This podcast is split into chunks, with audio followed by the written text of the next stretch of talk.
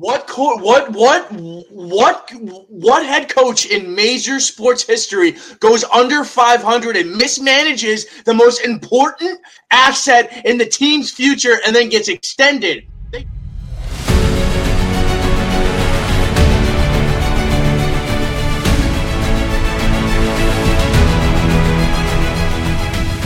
What is up, everyone? Welcome to episode four of the Breaking the Plane podcast. As always, I'm your host, Burge, right here in the main chair. With me tonight, Joe Schur, my co host, and our producer slash third chair, Mr. Kojak Stan, as it says on the video tonight, Brennan Allen. What's going Stan. on, guys? What's going on, guys? Stan. How you doing? Listen, I'm What's a lot on, happier. Damn it! Yeah, it's not it's You not a uh, Buffalo. it's not a suicide watch podcast anymore. Might be have for my you, Belgian Joe. no, it still is. Oh man, we got a good one in store for you guys tonight. Uh, we have uh, some games to break down from Week Seven in the NFL, as well as some picks for Week Eight. And I think you might be surprised by some of our picks here. As always, we're brought to you in partnership with Primetime Productions. If you're on Twitter, give them a follow at Primetime Prods and on their website, primetimeproductions.net. A lot of big things are happening there, lots of giveaways going on right now. So be sure to check them out every sport is covered Major League Baseball, NBA, NHL, and of course, like us, NFL. Also have a college football podcast that just joined the network. So be sure if you're a big college football fan to check them out. We're continuing to grow. We're continuing to, you know, add more content to our site. So give us a follow. And yeah, quite a week seven in the NFL here. Uh, there was uh, quite a few games here, you know, that didn't go the way that we foresaw in our last episode when we got here to record. I think uh, our picks last week kind of got eviscerated by by these teams that decided to show up when we didn't think that they would. And my picks were awful. I'm going to start off by saying that my picks were terrible. I had Miami minus two. I think minus two as my lock last week. Let's just say they got their doors blown off on, uh, uh, by the uh, the Philadelphia Eagles on Sunday Night Football in prime time. We'll get into that game a little bit later. Joe Joe Scherzlock here, the the Detroit Lions last week. Another one that just got absolutely Uh, blown out of the water. Can't the only thing that locked that. me in was the closet, dude. I was so sad after that game, dude. I look, it was like going across the ticker on the bottom, and I was just like, oh, oh fuck, because you're like you're on the you're riding the high from the Pats game, like Yep. the Pats are playing out of their fucking mind. The the the it looks like the Bills are about to give this one away. You're on cloud nine, and you look at that bottom ticker for one second, and you see your lock getting absolutely drilled. Yes, yes, that's not a that's not a good feeling to have. And yeah, I remember. I think I saw I was twenty one nothing, and I just put in our group chat that we have. I'm like, oh, Joe, how's that lock looking this week? Yeah, nice sharp pick. you know, it's gonna happen. We'll be better this week. I think we got some good ones for you this week, so we'll be better, better with that. But Or fade us. Fade us and tell us that you won. Like when you fade us, show me your slip. I don't care. That's funny as hell. chir- chirp the hell out of us. We're here for it. We're here for it. So I just want to get into this because we got a lot to talk about. We got a lot to talk Agreed. about with uh with what went on in week seven and you know what we got coming up here in week eight. So we'll start off Joe Schur's pick, his lovely pick, lock of the week. The Detroit Lions visiting the Baltimore Ravens, and this wasn't even a game. This wasn't even a game. It was 28 to nothing at half. It was 35 nothing before the Lions even scored. All right. Final score of the game was 38 to 6 Baltimore. and I, I'm going to start off by saying I'm a big believer in what the Lions are doing this year. I want them to win the Super Bowl if my Patriots don't get there, which they're not going to. We'll get into that in a little bit. But Clip that. you know, you know, it's it's it's it's just one of those games. I think it was a uh I think the Detroit Lions might have gone in maybe feeling feeling themselves a little too much. I mean, we all were feeling them hard last week. If you listened to our episode last week, we were all basically on our knees for everything the Detroit Lions are doing. And I was on my knees so Dan Campbell would not bite them off. exactly, exactly. They didn't show up to play in this game. Let's be real. I mean, you can't even blame it really on injuries at this point. I know they were down their number one running back and David Montgomery in this one. Fantasy talk later on. I'll get into that. Um, but yeah, Lamar Jackson had himself a day. threw for two, uh, 357 and three touchdowns, only threw six incompletions in this game. And you know, really their running game was effective with Gus Edwards, and it seemed like everybody was getting involved with a catch in the offense. And it's not something that we've seen from Lamar Jackson, really a, a true threat in the passing game, you know, this year yet.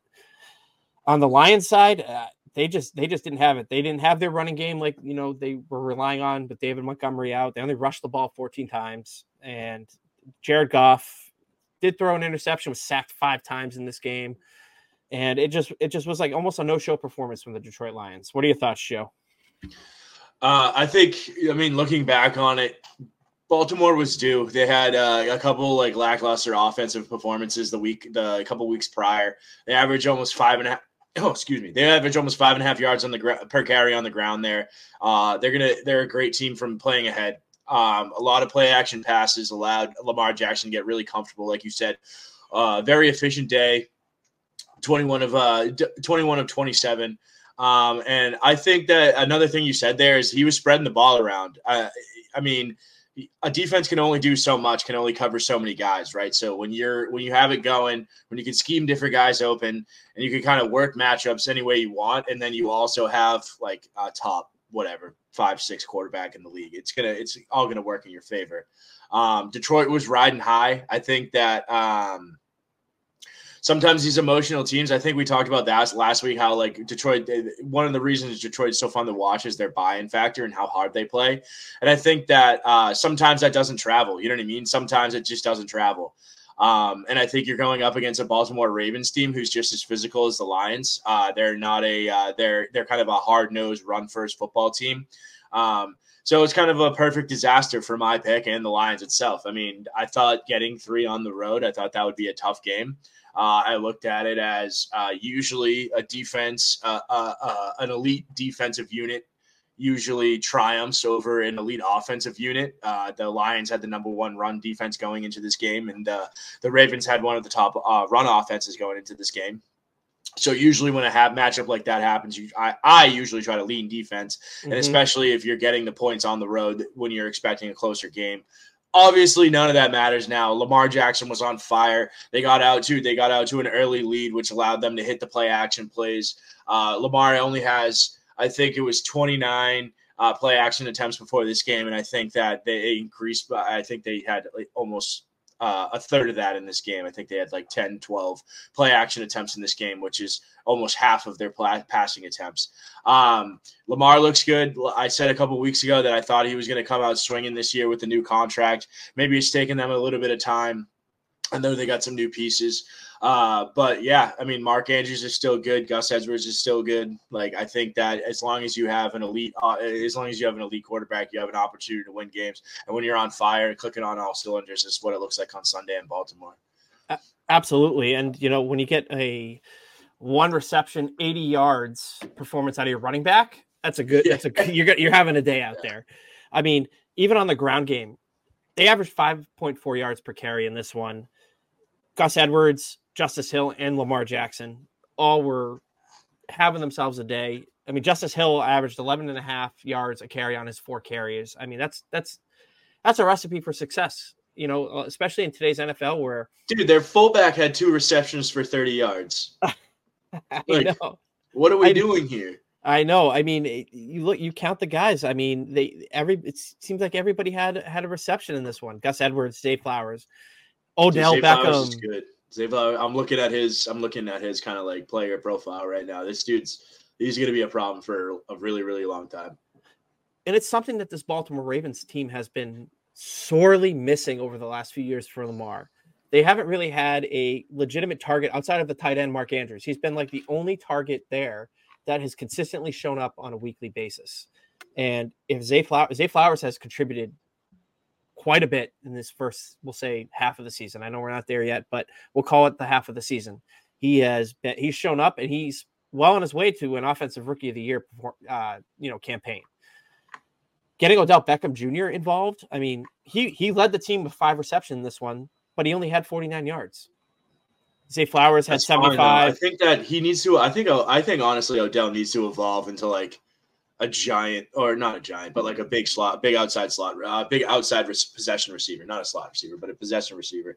I think he's shown some flashes. He still has the athleticism, but I think his hands and his catch radius should be what he's leaning on right now, and I think it's working perfect for because some of those uh, some of those receptions were like little over the middle, like chain movers, second, third down, seven, eight yard kind of quick hitters. And then they have Zay Flowers, who's just an excellent route runner and then mm-hmm. like an amazing run after catch guy. Sorry, I didn't want to interrupt you, but I think that it's kind of nice seeing Odell kind of evolve a little bit as a player. Absolutely. I mean, he has to. He's getting older, so he's got to kind of change his yeah. game a bit. And you know, in order to stay in the league, you got to kind of adapt and find something that works for you with a certain system, a certain scheme, a certain team, given the personnel and all that. How'd you feel about Nelson Agholor get catching a touchdown in this one? How'd that make you feel? I don't know. It's just like, yeah, just makes me so angry.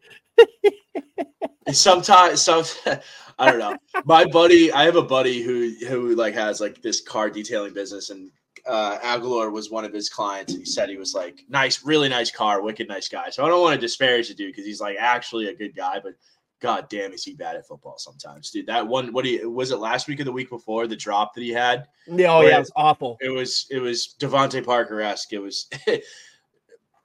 it baffles me sometimes how bad at catching a football these wide receivers and like pass catchers in the NFL could be when that's literally your job.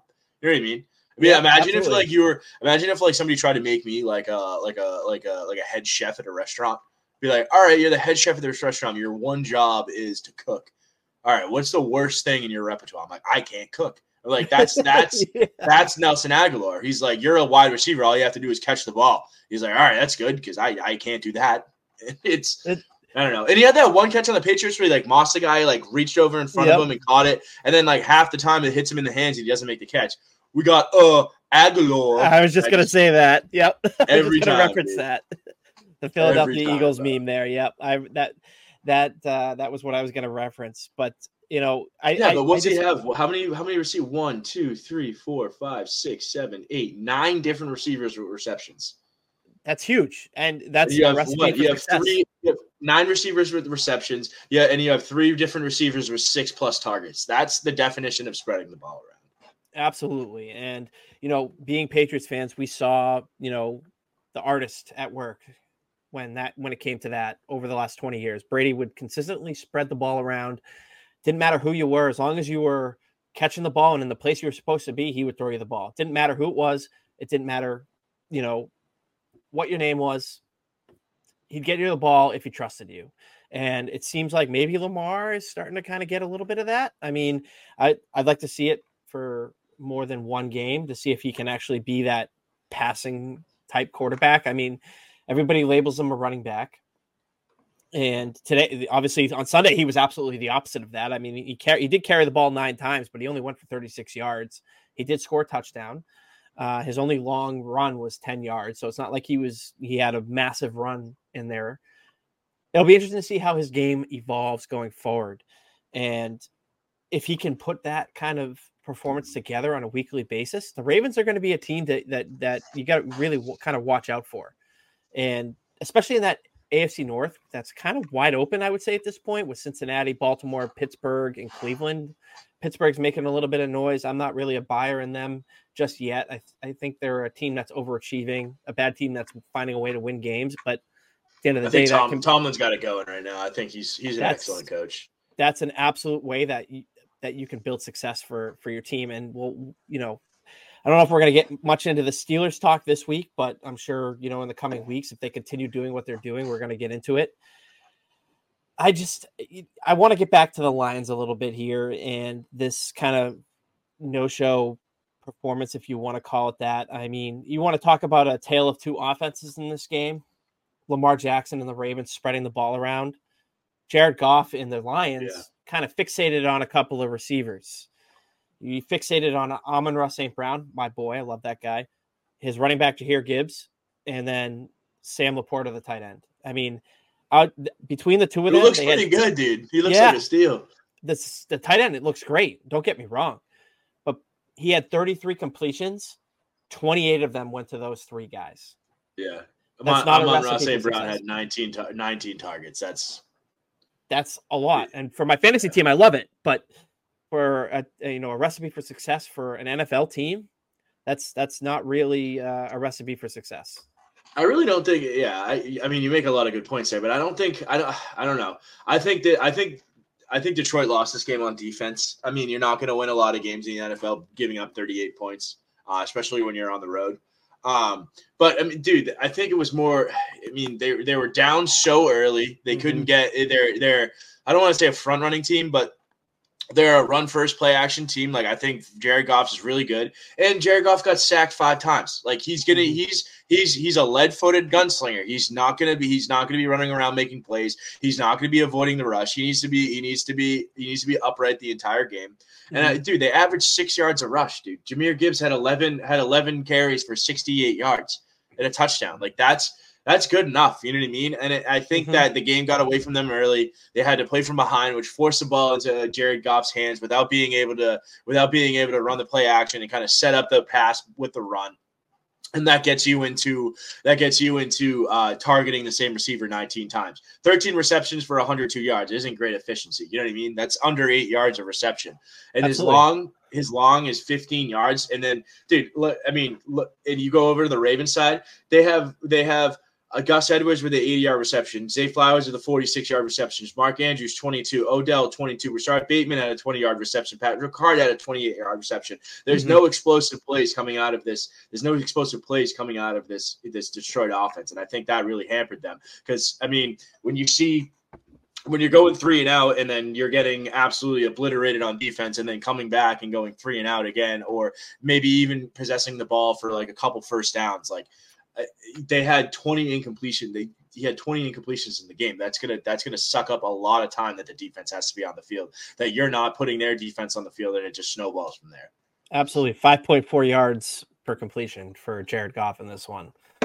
That not that's not a recipe for success in the NFL. And I'm gonna pose this question to you, as you know, you and I we've talked about this offline, but we're we're buyers into what the Lions are doing.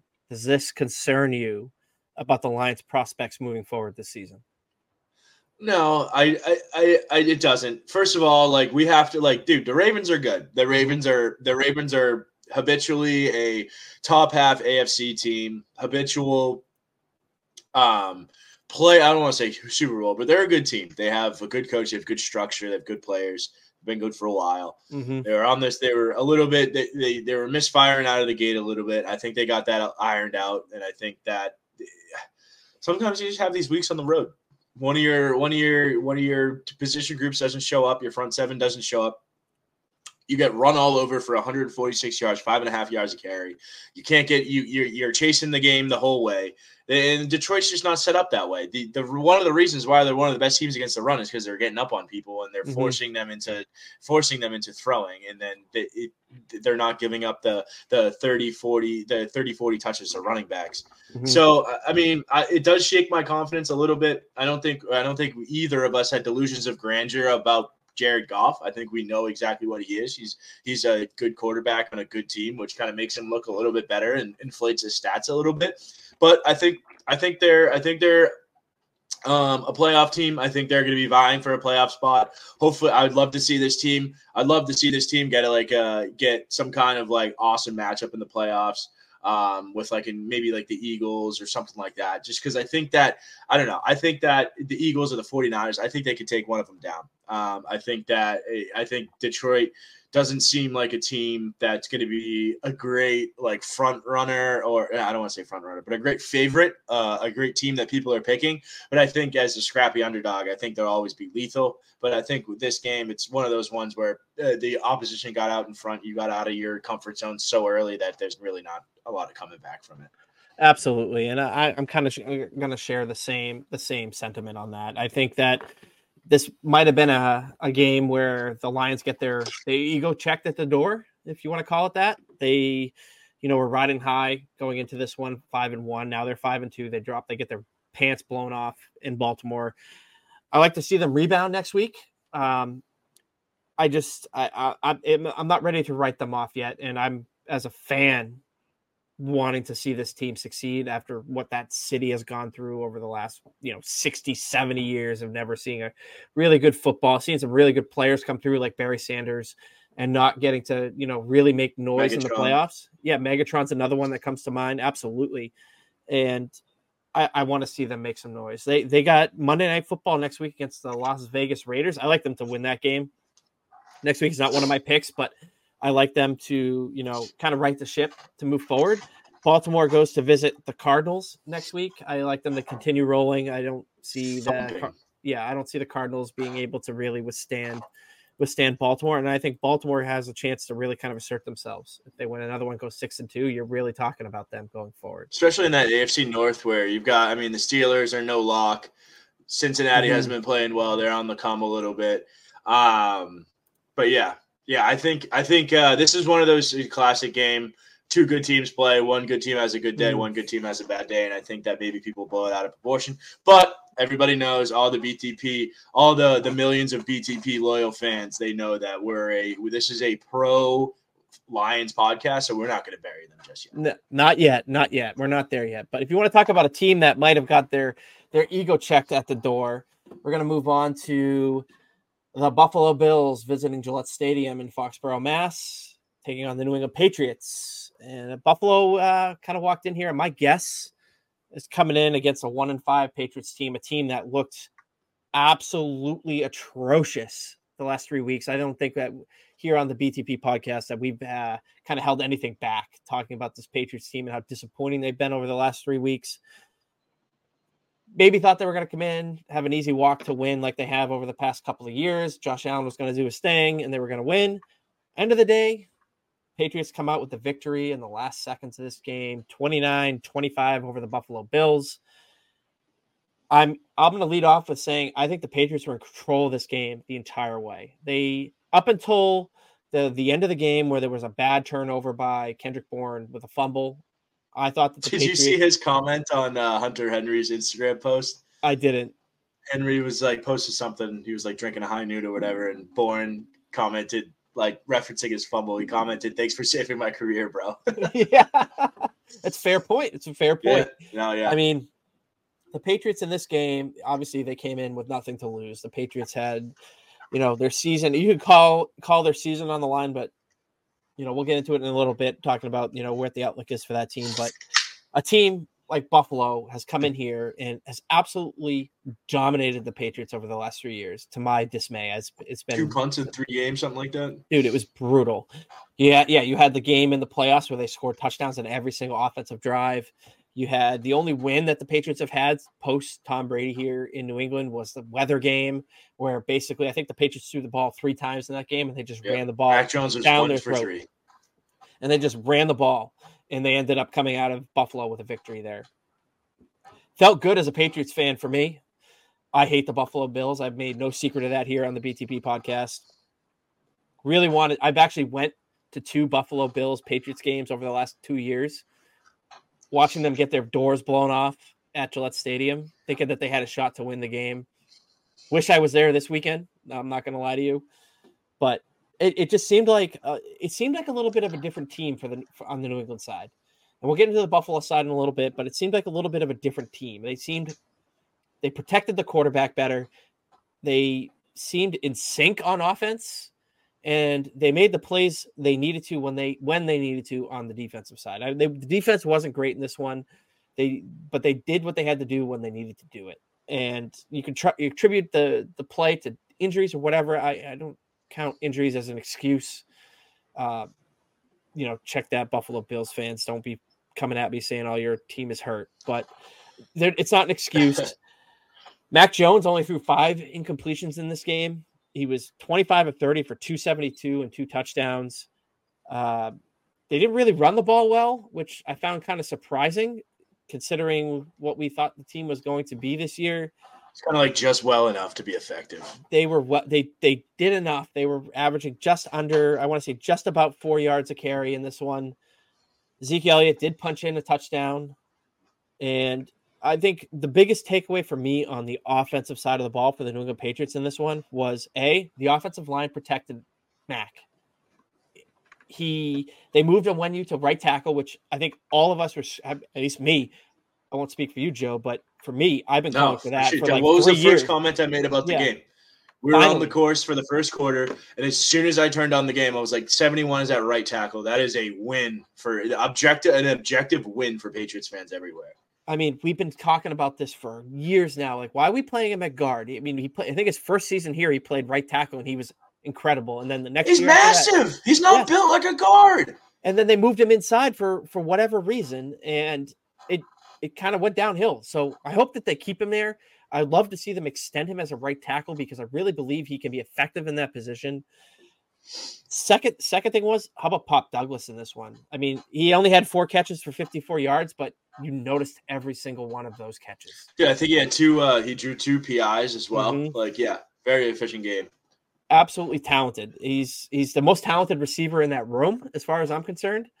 And maybe Kendrick Bourne gives him a run for his money, but you know, we'll see what happens. I I, I want to see if he gets benched again, dude. I'm gonna lose my mind. He he absolutely cannot get benched. He absolutely cannot get benched. And you know, another big surprise: Pharaoh Brown, Pharaoh Brown, the tight end. Happened a couple weeks ago where he came out of nowhere, had a massive catch. He had two receptions, 51 yards in this one. Dude, that, like, that one in the that one late in the game over the guys uh, over the yeah. back shoulder was a great throw by Mac under pressure and a great adjustment by the receiver. I don't know. I I don't know. You got you got three legitimate tight ends right now. I'm not. I don't want to go too crazy on the Pharaoh Brown shit, but like, I think it was his first reception. He was like stepping out of tackles and running guys over and shit. And I was like, like who the fuck is him? Like, dude, he's played for like four. He's played for like three or four teams, and he's finally getting some run. He's big. He looks he looks intimidating. He's a really good blocker, and if you hit him in the frame, he's gonna catch it. Absolutely, and you know he can play that kind of that role that is that stereotypical Patriots role where you want a guy that can sit in there and act act like a seventh offensive lineman or sixth offensive lineman, but he can also go out there and catch the ball. So Tim Wright, that was, was a yeah. huge piece of a Super Bowl team. Absolutely, and I love that acquisition when it happened. And he, yeah, he was only here for one year, but he fucking filled that role beautifully. My my my third point here, Mac Jones had himself a day. Like he was standing in the pocket get it. You, you, can argue that he made some mistakes and that were covered up by either penalty. He had a perfect. Or, he had a. He had. He had a fucking big boy, legitimate fourth quarter. I yes. will say that. He finally he he was he was the difference in the fourth quarter because mm-hmm. usually every time we talk about Mac, it's oh this, oh that, oh this, oh that. No, Mac.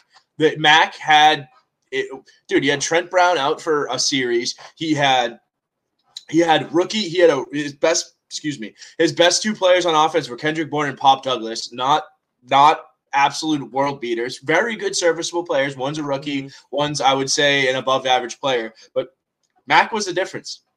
Absolutely, and you know some of those throws that he made, dude. He was standing in the pocket. He stood in the pocket, waited, made the throw, stepped into the throw, and then took the hit.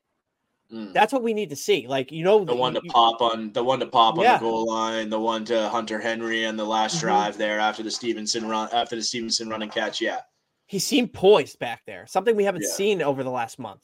Which is that goes back into the offensive line discussion though. That's absolutely. It shows absolutely. how much of a it shows how much of a mistake that was by Bill Belichick to let that get to that point. Absolutely, oh, I won't disagree with you on that at all. And I hope that they continue with this with this setup on offensive line. I think Sidy Sow was the guard that was in there. I think yep. he held his own. Yeah, I, I, think I saw some film today that he, you know, on the first contact or the first push, he got pushed back, but he recovered and he was able to hold his ground. You know, he may get pushed back at first, but like at that point, he he, he buckles down and you don't feel the pressure from him. Onwenu at right tackle, again, like I said, I don't want to beat the dead horse on it, but we've been saying that for years. Keep him at right tackle. He's built like it he'll succeed there. He was not succeeding at guard. He was having his problems, his share of problems on that offensive line the last three weeks playing guard. So keep him there. Yeah, he was like the number one pro football focus ranked guard last year. And then I don't know if it's his injury, but it's like you think if you put him on right tackle, he'd be a little bit more of an island and the mobility would be a little bit more uh he would need his mobility a little bit more, but sure. I don't know. It he's did he looked really really good, really really good out there on right tackle. You know, and it, it, you know, Trent Brown on the other side, as long as he can stay healthy, he had himself a really good day too. They, for the most part, protected Mac Jones very well. And obviously they they did have some help. There was a strip sack late in that game where he got hit. Mac Jones fumbled the ball, but there was a defensive holding downfield, so they kind of got bailed out on that. And I think we recovered it too, or the the They offensive did. lineman recovered it, right? Yeah, okay. They did, but you were looking at a much different, you know, down and Oh, distance yeah. situation off that. So Oh, yeah. absolutely a uh it, it, I don't want to call it a perfect performance from the Patriots, but they had the performance that they needed to have when they needed to have it, and it, it, it I you could speak to it from a confidence, mental, you know, whatever you want to call it, standpoint.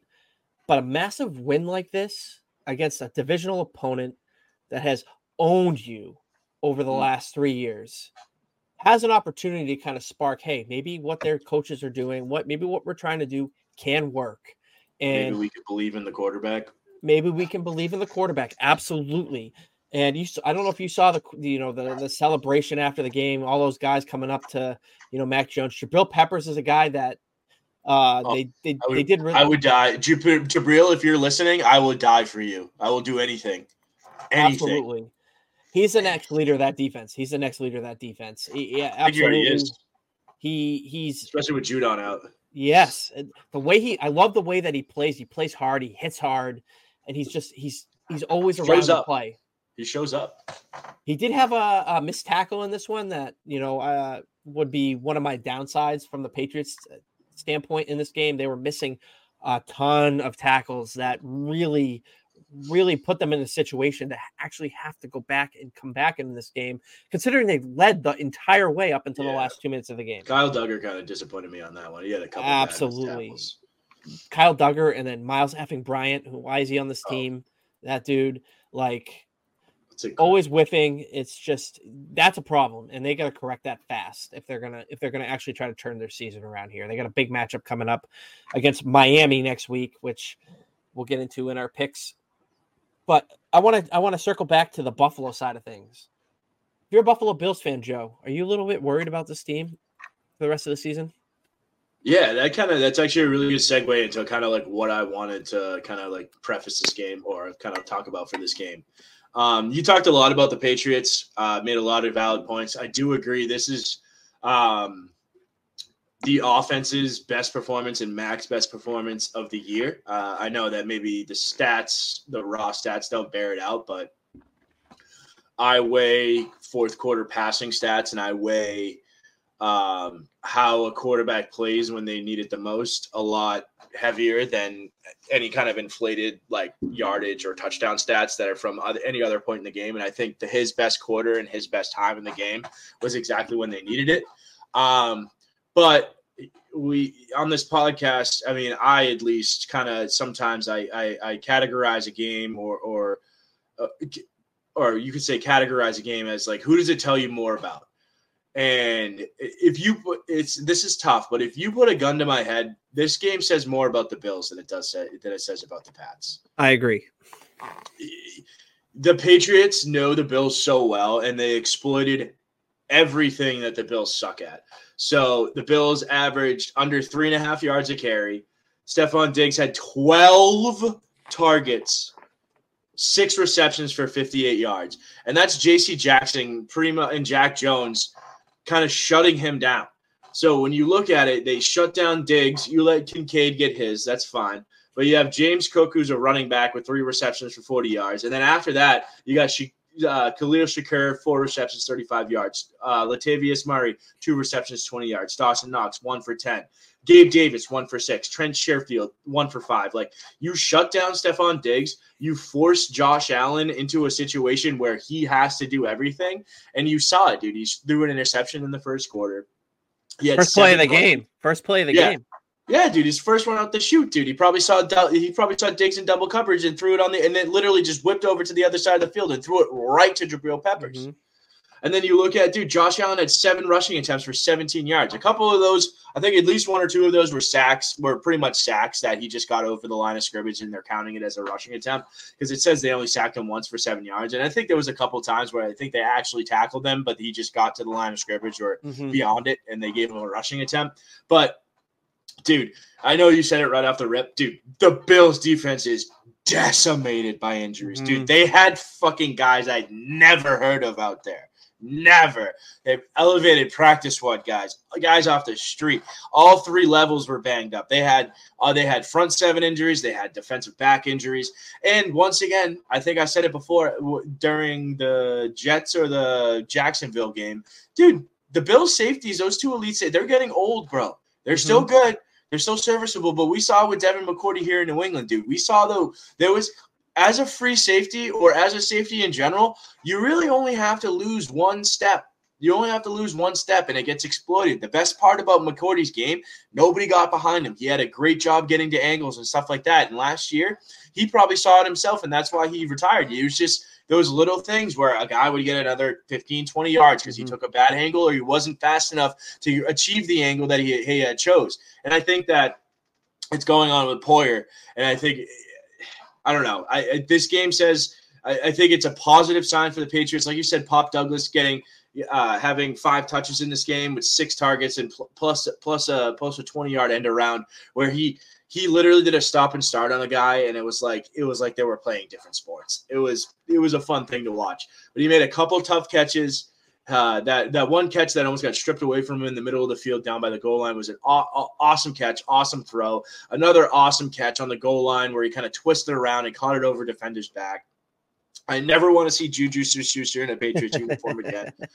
I, and I think that I, I think that if you go with Bourne and Douglas, and then you go 12 personnel. I think that's your best offense for the Patriots right now. Um, Rhamondre Stevenson, I don't know what the hell's going on. He still doesn't look. He still doesn't look right when you hand the ball off. Uh, I mean, he did have six receptions for 51 yards. I know he had the long one at the end of the game, but I mean, that's where he's a dual threat back. I think what makes him so unique is his size as, as a dual threat back.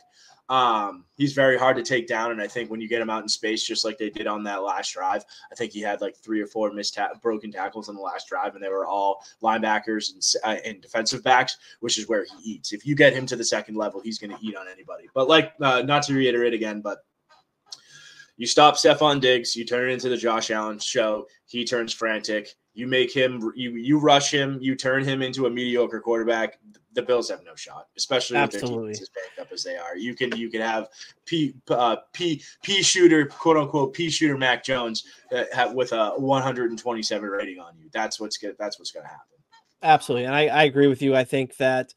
And just just to add in, Dawson Knox for the Buffalo Bills is now injured. I think he's having wrist surgery, so he's going to be out oh, for really? a period of time. Yeah, so just another injury to hit Buffalo. They're a team that I think that they have not done enough in the running game to surround Josh Allen with an actual running game because you give him an actual running game, that offense can be lethal with with Josh Allen's arm and scrambling ability. Stefon Diggs, although he is getting older, um, you know they still have G- Gabe Davis as a playmaker. Uh, Dalton Kincaid has looked good this year, so I think they have some pieces there. But again, right now the way they're built, you you shut down Stefon Diggs, something the Patriots haven't been able to do in the last three years. They haven't been able to do it they finally did do it, and what happened? They finally got got themselves a win. They did have to sweat it out a bit. I once Kendrick Bourne fumbled, I was like, all right, they're losing. This is the same Patriots. They're gonna the season's over. Oh, like, dude, when he fumbled, I was like, I almost turned the game off because you know how it's gonna end. I was like, you got to be kidding me. And I'm like, all right, they let they let. I was like, I was like, let Buffalo score. They're at the one yard line or whatever. It's first and goal. I'm like, let them score so you have time to to do something with it and give Mac a chance to final another chance to have that one of those drives that could be a staple. And lo and behold, they scored and he had that drive. So I agree. I think it says a little bit more about Buffalo. I think Buffalo is a team that is is going to make the playoffs this year, but I don't think they're gonna. They may not be an easy out, but I think that they're not gonna they're not gonna contend for for a Super Bowl. They're not gonna get healthy enough. They don't have enough on offense, in my opinion. Josh Allen is, I think he still leads the, the league in turnovers. Um, it's just it's not a recipe for success. Yeah, if I'm the Bills, I trade I trade a first and second round pick to the Giants for Daboll and Saquon. I'm gonna say that on every dude. If you get Josh Allen back with Daboll and you get Saquon in that offense with Stefon Diggs and Dalton Kincaid, you are going to that offense would be fucking unstoppable. Imagine trying to defend a read option with Josh Allen and Saquon. Like that's unbelievable. Absolutely. I, I agree hundred percent. And you know, I, I, I believe personally that the AFC East is Miami's to lose at this point. I think we can kind of all agree on that. If it's, uh, you know, if if we're going to talk about who's going to win the divisions, you know, maybe that's a segment we can talk about maybe next week at the midway point of the season. Talk about who we think is going to win the division. Oh, let's do some, some superlatives next week. Yes, I'm down with that. We'll plan on that. We'll so talk about how my lock lost outright, and then we'll talk about some superlatives. Absolutely. So there's your teaser for next week's episode, but we still have a bit to talk about here we'll talk about Miami. I'm talking about Miami winning the division. We'll, we'll we'll move right into that game from last week. Miami Dolphins. Oh, you don't want to talk about your little uh your little friggin' uh your your little friggin' pop your little uh your little news dump before the game on Sunday? Me? Your fearless leader? Oh, we can hit on that before we move on. Why don't we do that? Dropped it dropped before the games on Sunday that uh Bill Belichick had signed a contract extension with the New England Patriots before the season. Before and the season. Before the season started, a lucrative multi-year deal per RapSheet on Twitter came out. I'm here for it. I am here for it. What co- what what what what head coach in major sports history goes under 500 and mismanages the most important asset in the team's future and then gets extended? They tell him, here's some more money, keep doing your job. Makes no sense. Legacy. Legacy. That's fine. Fire his ass. Give him the golden bear shit. I don't give a fuck. It's so annoying, dude. Fuck you, Kraft. You're gonna spend. You're gonna spend on Bill. You're gonna give him another forty million dollars, but we can't spend another ten million to go get DeAndre Hopkins. Are you kidding me? It's it's it's it's it's asset mismanagement. It's it's it's classic franchise mismanagement at its finest, dude. You said Tom Brady asked for the fucking Drew Brees contract, two years, fifty million guaranteed. He walks off in the sunset. You don't give him that, but Bill Belichick, after a fucking seven and ten year, gets a gets a contract extension. Um, uh, uh it's it's it's it's almost like Kraft is refusing to make the team better. And I'm not saying that I want Bill fired right now. This is a really good week for Bill. And honestly, this week, weeks like this and games like that is what breathes life back into Bill the coach. But there's gotta there's gotta be some changes, dude. You can't just roll it back out next year. You can't start one and five every year. You can't. It's I, I don't know how when you you're bad at something and somebody's like i'm actually going to let you keep doing it and give you more money. It makes no sense. It doesn't make sense. Logically it makes no sense. But if you look at the last 20 years and you look at the fact that he's brought me personally more joy than any human on earth besides my fucking wife any man on earth has brought me. I can't believe i just can't believe that that Kraft is so hell bent on keeping this together for so long. I'm like, dude, you have the six Super Bowls. Turn it over to your son. Make the legacy that that you kept it going. Have a legacy like the like like the Steelers or like the Ravens, where it's it's decades and decades and decades of of of being a model franchise. Look at the Steelers, dude. They've had three fucking coaches in their entire tenure. That's what that's what that, that's what Kraft wants to do. But if you keep letting people walk out the door because you keep extending Bill and you keep giving Bill all of this fucking power over the entire football or, operation, it's you're not going to nurture those young growths. Look at look at look at the 49ers systems. Look at the Washington systems. They're all these young coaches from these systems are all over the league. Where are our coaches all over the league? Where are they? Where are they? Josh McDaniels and the Raiders, they suck. And then when they suck, they come back. They Patricia sucked in Detroit, brought him back. Now he's signing contracts for guys. Now he's now he's our offensive coordinator. Now he's our now he's our offensive line coach. That makes no fucking sense, dude. That makes no sense. And in, unless there's some shit written into the written into that contract, being like, you have to teach fucking Mayo how to do this shit. You have to do this. You have to do that. We're delegating some stuff okay, yeah, then it lessens the blow, but you got to rip the band-aid off, bro. You got to you ripped a band-aid off with Tom Brady that was still a flesh wound 3 inches deep, but now you won't rip a band-aid off with Bill Belichick when it's literally scabbed over. All right, end rant. Kojak, you got to clip that. You got to clip that shit. Dang, I don't know why you wanted to bring this up. Now I know why. Gotta get that. Gotta get that off your chest, man. That was a good one. I like that. That was ah, incredible. That was incredible. That was an incredible rant. Love it. Love it. I, I, I want Bill Belichick to finish his career in New England. At the end of the day, as a fan, as somebody who watched the last 20 plus years, I want him to finish his career here. I'm going to say that. I still think he has it as the, as a coach. I will not dispute that at all. If we had a chance of winning 10 games every fucking year, I would be like, I would be on your side. I said in the inaugural podcast that I will ride it with Bill until the fucking wheels fall off. Guess what the fuck happened the last two weeks before this win? The wheels fell off. Have they fallen completely off yet, though? Can you really say that without seeing the whole season play out? Can you really say that? Dude, we're we're two Two losses five. away from it being bad. I mean, They're one loss away from it being that bad. But as we sit here today recording on the 24th of October, can you actually say that the wheels have completely fallen off? I mean, it looked like it the last two weeks. It did. I won't disagree with you. I won't disagree with you, but the season is not dead yet. And as a fan, Oh, this this season is dead. Mm-hmm. I'm the season is yet. dead. I'm not there. No, yet. this win on Sunday negates what the season is about. The season's dead. We're not going to the Super Bowl. We're not going to make the fucking playoffs. We're not going to make noise. We might play spoiler at the end of the year. The only thing, the only caveat that makes this fucking whole thing great is if I get to do the ayahuasca hut and the Patriots beat the Jets in week seven, uh, week eighteen, and prevent them from going to the playoffs. So Aaron Rodgers starts that game and the Patriots beat them, and I go straight into the ayahuasca hut with a giant fucking smile on my face. Okay, okay. I I still think he's got the game plan scheme side of these things, man. I still believe it, and you know maybe you can call me an old fart or whatever you want, but I will go. I I always said I always said before Tom Brady left New England that I would go 0 16 with these two at the helm, and that if that's how it ends, I'm happy. No, my bird brain can't handle that. Well, that maybe I'm just old and I actually saw some of the losing seasons before. I know you guys are a lot younger than me. I'll say I'm the old fart. I'm the old fart, Kojak. Old fart.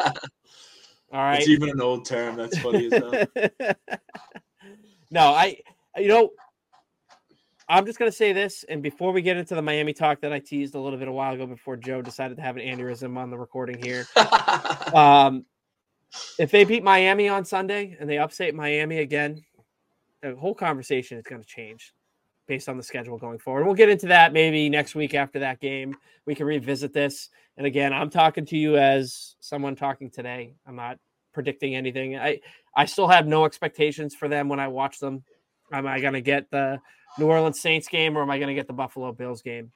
You never know. And we'll see what happens next week against Miami. But Miami this week had themselves a Sunday night tilt against the Philadelphia Eagles, who were also five and one. Both teams were five and one going into this one.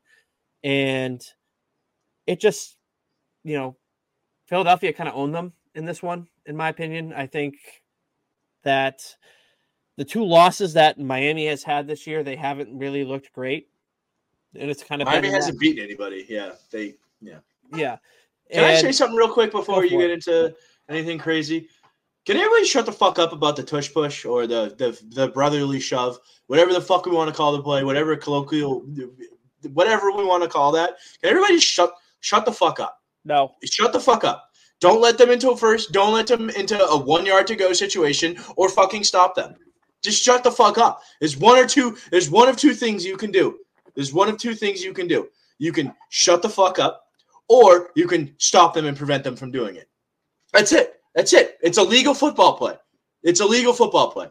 I it's just it, it, it, it's a cheap ass play. It's a dumb ass play. I think eventually they'll probably rule it out. But like Rule it out it's now. Like don't do it. You can't do it mid season, bro. It's just like obviously, fucking- obviously, obviously. yeah. I, I mean, I, do I think it needs to be legislated against? Yes, but like, dude, the, Jalen Hurts also squats like nine hundred fucking pounds. Have you ever thought about maybe they have like maybe they did something, they put something together that like other teams fucking haven't? Have you seen the Patriots try to do the tush push? I thought Mac Jones was going to get cut in half. Like you, like that team is good at something because of the way they drafted and assembled their fucking team. Are they exploiting a rule? And do I love that as a New England fan? Yeah, dude, that's porn to me. I love that shit. But like, dude, if you don't want to get exploited by the tush push, don't let them into fourth and one. And when they're in fourth and one, pick the seven fattest guys you can find and put them on the field and try to stop it. Like I'm in the mode right now where like I would be pulling offensive line. I'd have like seven fat guys. I seven 300 fucking pound guys on the fucking field. I had seven. I might, you know what? I might go 11 well, fatties on one play, bro. I, I, dude, I think, dude, you just stack them behind. You know how they have the, they have the, they have the quarterback and they have the two guys ready to grab each ass cheek and then shove him over the line to gain. What you do is you just get you get your own fatties in the backfield on the defensive backfield, and you shove your guys into the de- offensive backfield. See, you gotta you gotta play the same game. But then they'll throw one over the top, and fucking somebody will catch a touchdown pass after they do a play action. But dude, I just stop complaining about it. Nothing's gonna fucking change. Like, it's, it's stop it or shut up. Like, just log out of your Twitter or something. It makes me so angry. It's just like you nothing. You going on Twitter and bitching about the tush push is gonna make them do it more, and like you get shit on more. Like just shut up, shut up, and wait to the offseason for it to get legislated out. And if it doesn't, who the fuck cares? Get better at it. Draft a quarterback that squats a thousand pounds. Draft a draft a generational center that's wicked good at doing it. Like that's what the Eagles did. Why are you mad at you're you're not mad. You're not mad. You're you're you're jealous of the Eagles being able to pull it off. Anyway, I hate the tush push. I have a completely different standpoint on you. The the NFL has gone too offensive heavy in this league, and I don't care what you say. It's it's too much of an automatic play for for the NFL. You, you're gonna get it no matter where you are. And yes, I get it. The Patriots obviously the Patriots suck at a lot of things. Let's not let's not let's not let's not include the Patriots in this discussion here. But you get a team that can actually execute it properly, like Philadelphia, who has done it for now two years. They didn't legislate it out last year when it was like everybody was bitching about it. It's like, dude, every play, no matter what, they're going to get two yards, three yards, no matter what. Yes, they are elite for for exploiting the rule and executing it to a T. Absolutely. I won't bitch about. I'll bitch about the Eagles doing it, but like, I'll I won't bitch that they're, they're they're executing a legal play. I'm like, all right, here we go. Like the game has gone too offensive, and this is a situation where the league has an opportunity to come in and be like, no, and, and not make a drastic change to the game, to change to the rules to benefit well, the defenses more. You can't you can't push uh, you can't push the quarterback offensive forward. player from behind. Yeah, yeah. I'd argue it's the quarterback because what are you gonna you're gonna line up a, a, running back behind him and get him get a running start there? I don't I don't think that's gonna make a difference because there's gonna be too much time that has gone yeah. by for the defense to get their push as well. And at that point, I don't care. But when you're lining somebody up literally a foot behind the quarterback, he snaps the ball, and you got these two big dudes pushing him forward, and you got a quarterback that can actually execute a quarterback sneak every single time. I mean, there's no stopping. Just it. imagine putting like Trent Williams behind your nose tackle to like shove him into the Eagles' backfield. Like, I don't think it. I don't think it make a difference. I really don't think it make. A difference. I just want to see the car accident. Like that would be that would be so much mass on one field. I'd I'd love to see a team to try it. I'd love to see them try it. And if they could stop it, there you go. There's your there's your counter. And somebody's figured it out. Now everybody can copycat. It's a copycat league. Everybody can. Well, somebody's going to figure it out, and the Eagles are going to be fucked. Is what's going to happen. It's yeah. going to be a really. It's going to be really fucking. It's going to be a really tight game in the playoffs. The Eagles are down two points on the verge. All they need is a first down. They're in fucking field goal territory. Or they the other team has no timeouts. They need one touchdown to run the t- clock out. They're on their own side of the field. They go for the tush push. They fuck it up, and the other team kicks a field goal, and they fucking win the game. That's how it's gonna. That if they don't legislate it out, that's how it's gonna end. The other thing I want to say is Nick Sirianni, brother, shut up. Just shut up, dude every time he every time that dude opens his fucking mouth, I want to punch him through the fucking screen I'm watching it on. Or it's like during the national anthem. Dude, I uh, it's just like I, dude, I, I cry it a lot. I get I get goosebumps when fucking "Fat Bottom Girls" by Queen comes on, dude. I get I get shook. I, I get, like that. Up. I don't get. Like I get that. shooken up. I get shooken up. But it's like, dude, just like the best part of your organization is Howie Roseman and how he put the team together, dude. Giving up two first round picks for AJ Brown, drafting DeVonta Smith, drafting Jalen Carter, drafting one of the best front sevens in football, getting uh getting fucking Jalen Hurts in the second round, like signing D'Andre Swift. Like there's a lot of there's a lot of head coaches that Nick Sirianni that could be, and I just, uh, I just, I, I, he's the classic fucking does nothing, gets credit, and acts like the man kind of guy. He's got a lot of talent on that team. He's got a lot of talent yeah, on dude. that team, and they showed it. They showed it on Sunday night, and uh, the the Philadelphia Eagles have been a team this year that has been questioned for some of their wins, saying like hey, maybe they don't they don't look as good as they did last year. They've kind of squeaked some of these wins out against some bad competition, and well, they they certainly made a statement. I would say on Sunday night, beating Miami 31 to 17. Miami's one of the favorites to come out of the AFC as of today. And they kind of made them look, you know, middle of the road, middler. And Miami that Tyreek Hill. T- oh, sorry, that Tyreek Hill touchdown where he turned on the Jets to get under the ball. That looked like video games on the TV. It really did. It was insane. I have a they quote unquote limited Tyreek Hill to 11 catches for 88 yards and a touchdown. When he's not, I don't know. I feel like if you if you somehow allow Tyreek Hill to catch the ball 11 times, but he only gets 88 yards and a touchdown, that's a win. You know what I mean? And it's kind of goes back to like what we were talking about Buffalo. Like you shut down that like Jaylen Waddle's good, dude. He's still a young player, but like, dude, you shut down Tyreek Hill and that and Tua kind of gets gets scrambled. They have no slot receiver. They have no blank. They have no security blanket tight end or anything like that. Achane's hurt, so it's kind of all on Mostert. They didn't really run the ball, run the ball a lot or well. So yeah, kind of a lot went into that, and I don't think I think the Dolphins are a classic. If you get them off platform, if you get them off schedule, if you get them off uh, off off of their game plan, I don't think they have a. I think I think McDaniel's is a good coach, but I just don't think they have the the dogs to do the in game kind of like maneuvering or the in-game game planning anymore or at all. More indicative on Miami or Philly? What would you say? This says more. Uh, let me see.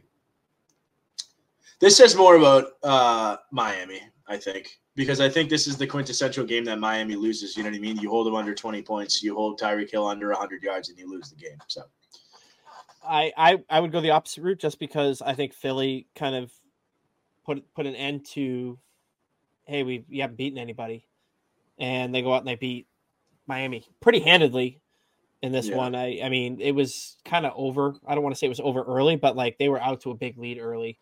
And they were well. The only time you thought it was going to get close is when Tyreek caught that touchdown pass, and I think it made it like it was like 17 24 17 21 or something like yeah. that it made it like a one score game that was like the only time he really felt like a threat at all from Miami. Yeah, so I mean, we'll see. We'll see how each team responds next week. Miami's playing New England, as we talked about, and uh, you know, Philly. Philly's got uh, who they got coming up next week. They got uh, the Commanders, so they got a pretty, I would say, an easy game for them. We'll get into that when we talk about our locks moving forward. But I do want to move on. Move on to this one. You know, Philly was a team that was undefeated last week as well. They went down or not Philly, um, 49ers. 49ers. 49ers, sorry. 49ers were an undefeated team last week that went down. And, uh, you know, they had another matchup last night, Monday Night Football, against the Minnesota Vikings, who were two and four going into this game. And it was a little bit of much of the same for the 49ers. They kind of seemed like they were weren't themselves. We'll, we'll, we'll, we'll say that. And Minnesota, credit to them. They came out, they ended up uh, getting the win 22 to 17. Brock Purdy threw two interceptions in this one. Obviously, uh, Christian McCaffrey was banged up coming into the day. Actually had himself a pretty good, you know, game for himself there. But just one of my, my big takeaway from this is are you worried about Brock Purdy? Are you worried about him and you know leading that that talented San Francisco offense? you know, we were talking about them a couple weeks ago as a kind of a clear cut runaway NFC champion. And now we're seeing some some holes in the armor. So what do you think about Brock Purdy? Um I think this kind of goes to a more overarching kind of quarterback trend. Uh, that kind of goes back to the last game that we talked about in Tua in the uh, in the in the Dolphins, and then even before that with Mac Jones and the Patriots these young quarterbacks are products of their environment. Um, when he's on time, on schedule, and everything's working, Brock Purdy looks amazing. But when he needs to make a play outside of the bound, outside of the bounds or the parameters of the play that that Kyle Shanahan calls in, it's going to be a little squirrely, dude. He's not. He doesn't have a huge arm. He's not super athletic. He wasn't a great college quarterback running around making plays. He's a system guy. He he has all pros on the offensive line. He has all pros on the outside. He has all pros in his backfield. Now all he has to do is play point guard and put the ball in the correct place, which he's good at. He's good at doing that. That's people misconstrue when people say that with saying they're a bad quarterback. No, Brock Purdy is good at playing quarterback in that situation. But when you get him outside of that situation, it's going to look fucking horrible. Like two of those pick, those two picks he threw were horrendous. Like mm-hmm. you see guys, you see guys like throwing those picks in their first couple like games in the league, not in their second year while you're a five and one or five and two team. I um yeah, I think this game says a hell of a lot more about the uh, the the the Niners than it does the Vikings. I don't think the Vikings did anything fucking special. I think they were just opportunistic. I think Kirk Cousins finally put a couple uh, some people to to bed some some critics to bed when he when talking about how he plays in prime time. 35 of 45, 378, and two touchdowns and a pick. Pick was kind of bad, but I mean, uh, the pick wasn't that bad. Um, it was kind of taken away from his uh, wide receiver, even though he wasn't super open. But um, yeah, I San Francisco's a tough team to read. I think when they get firing on all cylinders, they're basically impossible to beat. But I think when they they're they're the kind of team that they're you got kind of one chink in their armor and they're kind of going to go sideways there. They kind of remind me of a, a rich man's instead of a poor man's, but a rich man's Miami. If you get if you get the 49ers kind of off schedule playing from behind, I think you can kind of make some noise there. Kind of exactly what uh, Minnesota did. Absolutely, and I'm not I'm not ready to write off San Francisco yet. I think that they're going to right oh, the ship there. Not. You know, I mean, Deebo Samuel was out in this one, so missing one of their key offensive weapons. Christian McCaffrey was dinged up. He only averaged three yards a carry in this one. Uh, he did have three catches for 51 yards and a touchdown, uh, including a long, uh, long reception for 35 yards. But I think if, if they stay healthy and they're able to go, then uh, they're they're a team that they're they're not gonna go away easy. I still like them to come out of the uh, NFC. I still like them against Philadelphia. You know, I mean, they would have beat them last year if Brock Purdy wasn't throwing with a noodle arm.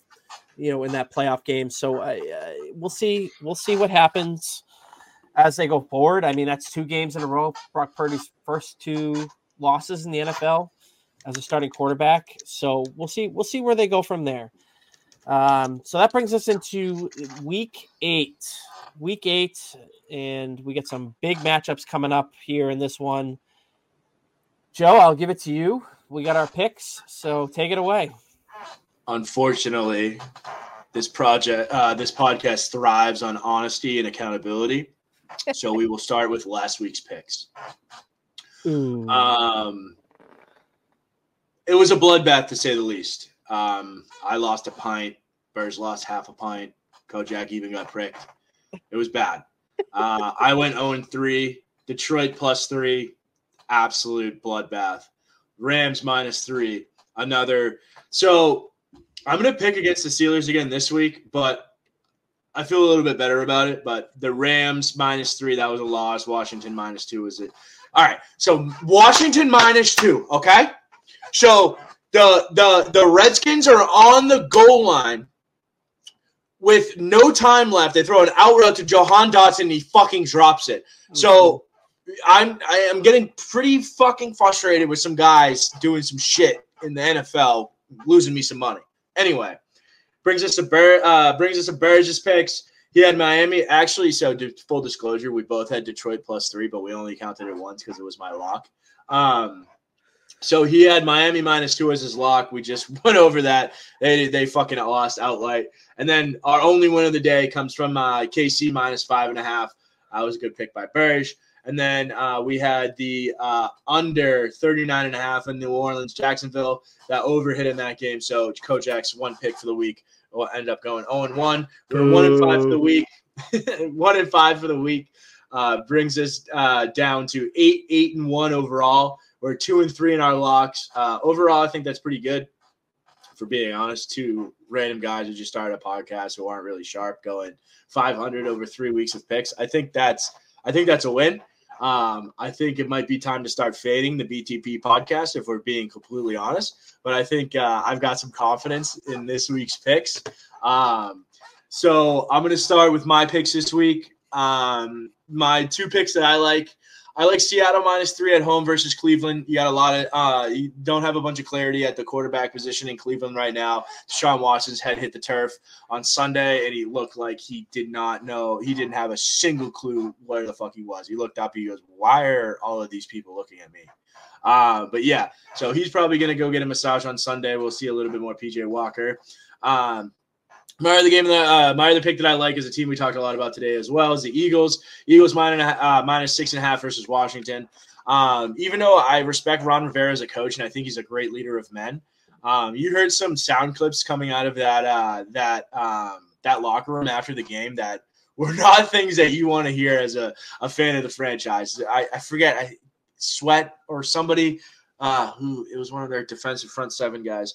Regardless, he was basically like, I'm sick and tired of fucking losing. This mm-hmm. fucking sucks. And I'm like, dog, I feel you. And that's why I'm fading your ass this weekend. I got Philly minus five, uh, six and a half. My lock of the week, I'm going. I am going to fade the fade that I should have faded last week. I'm going to go Jacksonville money line at Pittsburgh. Uh, it's minus 125. Jacksonville's laying a point. Um, so if you think about it, uh, if you think about it in different terms, uh, Pittsburgh is probably getting a point or a point and a half for being at home. So you're looking at Jacksonville on a true line being at like a two or two and a half point favorite. So I think money line might be a safe pick here. Um, what I will say is that um, Mike Tomlin is a underdog cover and outright winning monster, monster. But I do think Jacksonville has a little good thing going right now. I think they're going to get some good weather up in uh, up in uh, up in the Mid Atlantic on Sunday, which would be conducive to a passing game. I still think Kenny Pickett sucks. I still think they only have uh, one true offensive weapon in Kenny Pickens until DeAndre Johnson is 100. percent Diontae Johnson is 100 percent healthy. I'm not a huge fan of Najee Harris, but I think Jacksonville goes into Pittsburgh, gets the job done this weekend, and we can stop talking about Pittsburgh as some kind of dark horse or some some punchy kind of fun team to watch. What do you got this weekend, Birch? All right. So my first pick, maybe the last time I go with it. I'm going with my boys, New England Patriots, plus nine and a half down in Miami against the Dolphins. Week two, when the when the the Patriots played the Dolphins, they had the Dolphins kind of on the brink. They had a chance to win the game. They kind of got in their own way and lost. It's kind of been the mo of the season this year.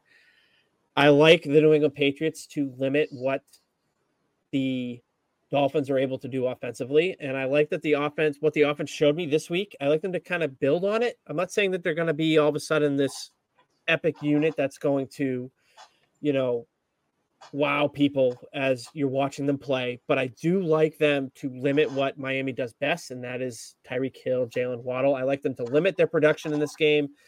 I know Tua Tagovailoa is you know undefeated against the Patriots here going forward. But I, I give me the nine and a half with the Patriots. I think it's going to be a close game. It may be decided by a touchdown. Patriots may lose that game, but I you know get nine and a half points going into you know Miami. I, I like that as a uh, as a pick for me. Is that a is that a road game or the home game for the Patriots? That is a road game. That is down in Miami, where the Patriots have traditionally not not fared too well. But again, I like them What's to the total number on that game. That'd be an interesting total. The over under is 47. Over under is 47. Oh yeah, so you know what, dude? Yeah, I would take I would take the under and and Patriots in that. Yes. and the Patriots with the points in that game. I think. I, I yeah, divisional opponent. Yeah, I agree. I think, I think the Patriots will play them tough. I think that they will keep the game close. They may not win in the end, out you know, outright in the end, but I do like them getting the nine and a half points there. I can see the Patriots losing this game like 27 20, 24 20, something like that. Yeah, some something really close, maybe a last second field goal or 21 you know, 17, last, something like that. Last yeah. second touchdown to, to, you know, to win it late in the game. Um, my next my next pick here is the I'm going to take the Houston Texans minus three on the road in Carolina. Carolina this year has been a dumpster fire. Let's just call it what it is. They have not been good. And I really like what I have seen out of CJ, Stroud in the Houston Texans offense with Tank Dell, Nico Collins, those guys, uh, Devin Singletary, and Dameon Pierce running the ball for them. I really like what I've seen. As if you've listened to previous episodes of this podcast, we love CJ Stroud, uh, you know, his future in the league and all that. And I, I like them to just, I like them even laying three points on the road. I like them to, you know, win that game outright. And Uh, so yeah, that's that's my next pick. Houston minus three on the road in Carolina.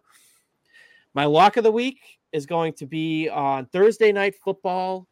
Tampa Bay Buccaneers on the road up in Orchard Park against Buffalo Bills. We talked about the Buffalo Bills a lot. Earlier this isn't a Tampa Bay pick. This is a fade the Bills pick. Don't get it, it anybody. It it don't is. get it fucking twisted. Anybody out there? This isn't a pro Tampa Bay pick. This is an anti Buffalo. it absolutely is. Buffalo is reeling from injuries. They just lost Dawson Knox. Uh, I think it was yesterday the news came out about him. He's going to miss some time. That team is decimated with injuries. Tampa Bay at times this year has looked really, really good with Baker Mayfield playing uh, playing quarterback for them. They do still have a lot of talent on the offensive side of the ball there.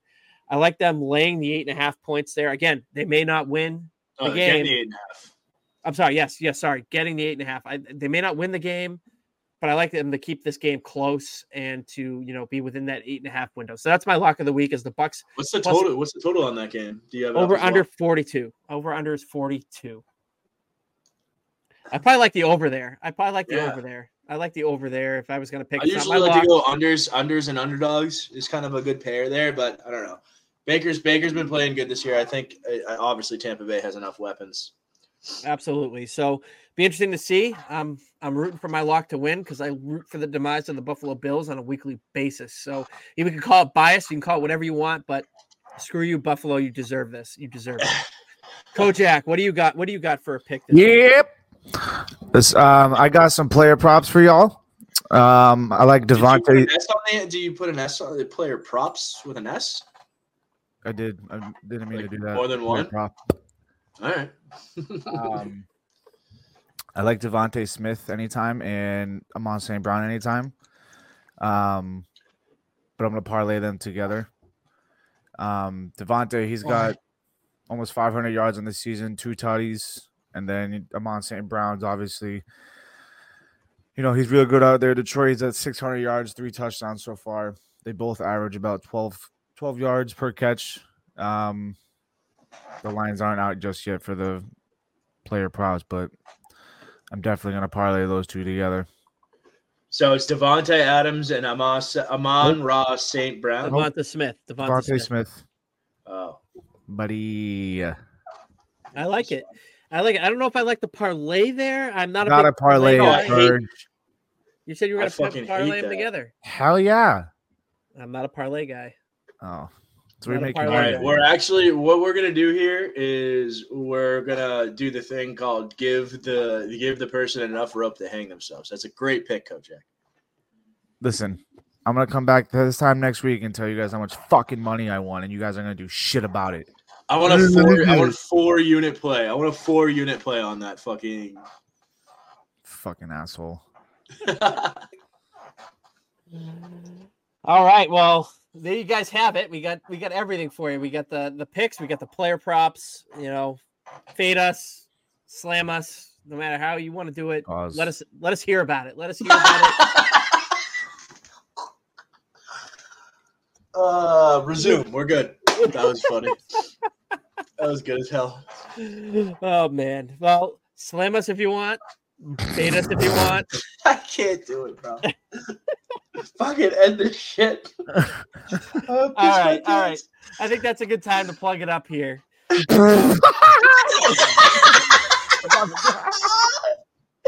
can't, dog. I can't. You can't edit this out. It's gonna make it the final, no, final cut, baby. It's definitely staying. I'm sending it right to Daigle. Do it. So do good. it.